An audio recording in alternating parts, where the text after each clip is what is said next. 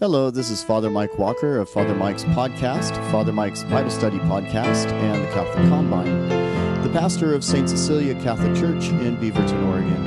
If you would like more information about the parish or the podcast, please feel free to email me at frmikewalker@gmail.com. And now, today's podcast. So about 25 years ago, I was blessed to be able to visit Israel and spend a few weeks there. And one thing I noticed about Israel was that it looks a lot like a combination of Oregon and California. If you're down in the south or in the deserty areas, I noticed that a lot of the weeds and plants actually look very similar to many of the plants and weeds in different areas in California. You get closer to the coast, then you start noticing the area looks a little like the natural area would look around the southern California coast. And if you go north in Israel, you'll notice that a lot of the area looks a little like Oregon in many ways. So they have the hills and the trees and the mountains. And there's a lot of diversity when it comes to its look and its geography. And sometimes we get this picture in our mind that Israel is this big, huge country, but it's pretty small. So it's pretty amazing that there is such diversity in the way that it looks and the way that it is geologically and geographically. In this case, Caesarea Philippi is in the northern region of Israel, and I liked the look of it because to me it looked a little like Oregon. You know, it had a lot more lush greenery and trees and a lot of water. And one thing I noticed is there was this backdrop of this cliff and the mountains between Israel and Lebanon. And in the bottom part of that, there was this big stone plateau. And coming up from there was the water that would bubble out of the rock itself, out of the ground. And it became the headwaters to the Jordan River. And the Jordan River is the main river in Israel that goes all the way from the north all the way down to the Dead Sea in the far south of Israel. And so my thought was that this is where Jesus explained his plan to build the church and to do that through Peter and the apostles. And my idea, my reflection was at the time, is that here you have that life-giving water of Christ that comes up and then flows down into the rest of Israel to give life to the nation. And that is what the church is supposed to be, that it's supposed to be the life-giving water of Christ that goes out into all the world and gives life and nourishment to the whole world, you know, the new Israel. And that was one reflection that I had while I was there. But also if you look to the cliff part, you'll notice that there are a lot of different shrines from other different religions and other different cultures. There are at least 14 different shrines that are Canaanite gods that are in those cliffs. There was a Greek temple, there was a Roman temple, there were Phoenician gods, and it was something that was almost like a regional hub for all these different religions that would go up there to some sort of pilgrimage. And this is the setting that Jesus uses when he comes to his disciples and he just says, well, who do the people say that I am? And who do they say that the Son of Man is? And they come up with a lot of different options. Well, some say John the Baptist, some say Elijah, some say Jeremiah or one of the other prophets. Well, they're speaking in the hypothetical at this point. And it's easy to speak in the hypothetical. You would almost imagine at some point, if it were a modern thing, Jesus would say, well, we got 38.6% of the people say John the Baptist, and 12.6% of the people say Elijah, you know, so I'll just decide who I am based on however they vote, you know, but that is not how it works. You know, Jesus knows who he is, but he's asking the question to engage the disciples to what they may have heard around them. And to a certain degree, if I were to ask all of you, what have you heard about Jesus? You would probably have a lot of different answers. You know, oh, Jesus, he's a nice guy. You know, Jesus, well, yeah, he's someone who lived a long time ago, like 1984. You know, and some might say, oh, Jesus, yes, he's that, you know, social justice warrior. You know, or Jesus, yes, he's a conservative Republican. You know, and anyway, they would all have their ideas. But again, Jesus doesn't just explain who he is based on what other people might think. You know, so he asks the follow-up question, you know, but who do you say that I am? For his disciples, that's the more important question, because you can always ride the fence and you can always talk in hypotheticals. You know, oh yeah, Jesus, they say this, they say that, they say this, but what do we believe? That's a different thing, because it's hard to ride the fence if we believe something that requires some sort of response, some sort of action. And so when he asks the disciples there, St. Peter does what he does so well. He's spontaneous. If ADD existed in the ancient world, it would be St. Peter. You know, he jumps out and says, "You are the Christ, the Son of the living God." You'll notice that about Peter. He loves to jump out. Just like in the boat, you know, like whenever he has something to say, he just says it. So, which I appreciate, to be honest with you. Okay, so then, as he says that, though, you know, "You are the Christ, the Son of the living God." He got it right. But notice Jesus' response to him there, because Jesus doesn't just say, "Yeah, good job, Peter, you figured it out." No, instead he says, "No human being has done this for you. No one else, not even yourself, has given you this insight. It was from your heavenly Father that this was revealed to you." Now that's actually much more important than we think, because most people, if you ask them, why do you believe what you do? Most would come to say, "You know, well, I sat down and I figured it out, and this is what I believe." You know, but that's very different than Jesus saying, "No, God revealed this to you." See, we belong to a revealed religion. Christianity is a revealed religion. It's not a religion that we figured out. It's not a religion that we sat down in our study and just kind of logically thought our way through it and said, Trinity, Father, Son, Holy Spirit, of course. You know, no, of course it conforms to our reality. It conforms to what is logical, what is reasonable, that we're not absent from that part of the equation. But ultimately, what we believe and why we believe has been revealed to us by God. And that's why Jesus tells Peter, "This was revealed to you." So for us, if we want to know who Jesus is, that we should be open and humble, engage ourselves in the process, but allow him to reveal himself to us, because that's how we get to know who he truly is, by allowing him to tell us, to explain to us, to demonstrate who he truly is. So that's a very important thing. Now, after that, of course, Jesus gives his plan. So, okay, Peter, you got this right. You know, God revealed this to you. Now, let me tell you what my plan is so that you're not the only one. And so he begins to talk about the church. And he says, "You, Peter, you are rock, and upon this rock I will build my church." So prior to this time, Simon Peter, right? Simon was his name, or Cephas, sometimes you'll see that. But his name, Simon, was changed to Peter. And the reason is because Peter is the Greek word for rock. Aramaic is very similar. And that was Jesus saying, "You are rock. And upon this rock, you, Peter, I will build my church." All right. And in the Old Testament, there were several times when people's names were changed. You may remember Abram being changed to Abraham. You know, first it just meant father, and then it got changed to father of nations. There was also Jacob, and Jacob's name was changed to Israel. And it was changed to Israel because he had that struggle with God. And the name Israel means struggle with God. And so now you have Simon, which is being changed to Peter, or Cephas to Peter. And so in that sense, Jesus is giving him, by that name change, direction in what his role is when it comes to Jesus' plan. That you are rock, and upon this rock I will build my church. Again, that's important.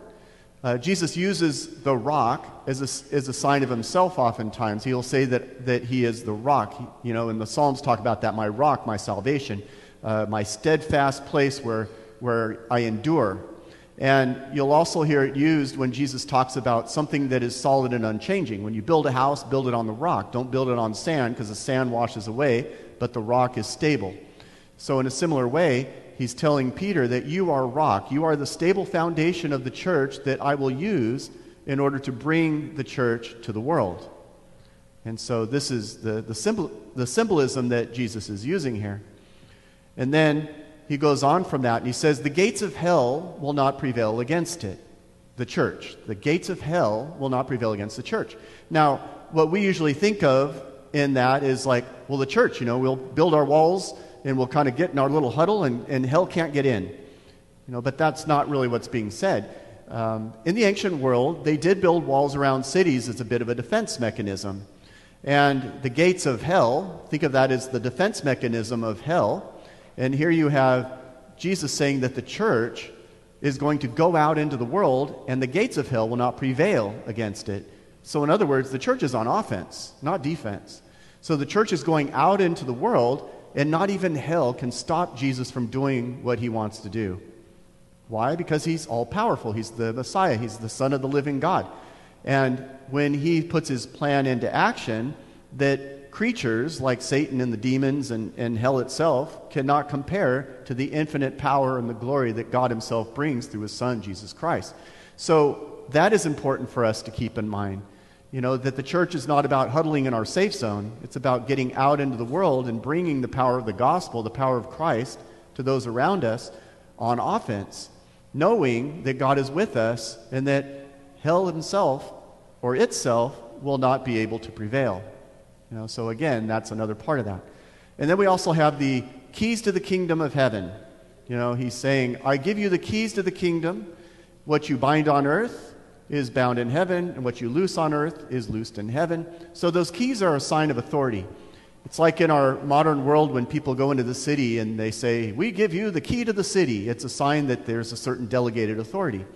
And in the first reading, we heard the keys being given and the key of David. And so that key is the authority of the kingship. And so often the prime ministers or the second in command would be given the authority to make decisions in the name of the king. And so in this case, Jesus is saying, I've got all power and authority, the key, and I give those keys to you and the church in my name. So he's delegating that over. And so that means that when it comes to the church, that there's a certain delegation that we as the church have received through Christ, through Peter, and the apostolic succession that has continued for 2,000 years. And that is why that the church is the rock, in a sense, that it's unchanging and unmoving when it comes to faith and morals. And so we as Catholics understand that the church is without error when it comes to its teaching in faith and morals. Now, that doesn't mean that there's not sin. It doesn't mean that there aren't popes that said things that were scandalous, and that doesn't mean that there's not corruption. But what it does mean when it comes to faith and morals, that there is something secure, something unchanging. And that's really important in our changing world, because every 5 minutes, you know, it's, oh yeah, you know what you believed 5 minutes ago? Yeah, now believe this, you know, and it's like the culture changes all the time. But what has been consistent for 2,000 years is the gospel. And we have a share of that because of the preservation of the gospel, preserving those faith and morals for 2,000 years. And so we have a certain security in that. So I should mention that yes, we know that, like I said, that there is sin and there is corruption and many things. And sometimes people see that and they say, you know, well, I just want to do it on my own. It's like, I don't think I need the church because there's sin and corruption in the church. Bad things have happened in the church.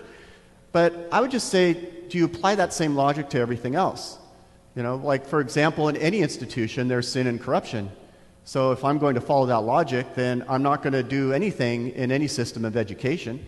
I'm not going to go to any hospital. I'm not going to go to any kind of sports or teams or anything like that. I'm not going to do any secular institutes. I'm not going to involve myself in anything where there's more than two people. You know, so that's the problem with that mentality. There's a divine sense of the church that we should be able to recognize, and also recognize realistically that, yes, sin exists, because we are human beings, and sin will always exist where there's more than one human being, ourselves included. Well, the other danger is that it can be easy for us to say something like, if only the church were like me, you know, because then the church would be perfect. And since the church isn't perfect, I'm going to be me, the church of me. But here's the other thing about that. Because the church is revealed, it's not the church of Mike. It's not even the church of Deacon Rowley. You know, that when we belong to the Catholic Church, it's the universal church of Christ. Because who founded the church? Remember, it wasn't a human idea. It was Jesus' idea. And so there's the divine aspect of that. I don't have to make up what I should believe. I can receive what has been revealed to me. And then that gives me a little freedom. Because if I have to make up every little thing along the way, then that just makes life impossible when it comes to knowing what is eternally true. Okay, so now, moving on from that, in the 1930s, there was this movement that happened. It was called the Daredevil Movement. And so you may have seen things like this on TV or on the internet, where they're shooting people out of cannons and they kind of set up tightrope walking between big buildings and this sort of thing. They were doing all these really risky things. And so anyway, there's this one story where this guy was up on a tightrope. He had a wheelbarrow, and he was going to walk the wheelbarrow over this tightrope from one skyscraper over to the next. And so he looks down to the crowd, and he said to the crowd, "Do you all believe I can do this?" And they all look up, and they say, "Yes, we believe you can do this." And so then he looks down, and he sees an individual down there, and he says, "You, sir, do you believe that I can do this?" And then the individual looks up, he goes, "Yes, I believe you can do this." And so he says, "Well, then get up here and get in the wheelbarrow." So that's pretty risky, right? There's a certain vulnerability that happens in that kind of case. But that isn't too far off to what we are called to do as people who are disciples, people who are trying to be faithful. Because it can seem easier to stay down below and they just kind of watch from afar. You know, yay, Jesus, go, Jesus, but we're kind of staying detached from the whole process. But if you think about it, where are you actually safer? In Jesus' wheelbarrow or by yourself down below? So sometimes what seems risky, like being a follower of Christ, engaging yourself in his life, in his action, allowing himself to reveal himself to you and to call you to a greater way of life, it seems a bit risky. But ultimately, that is where your security, your safety, and your salvation is found. And so with all of this, I suppose that in this week we might want to consider that. Who do I say that Jesus is? And if you don't quite know the answer to that question, that's all right. We have tons of resources out there.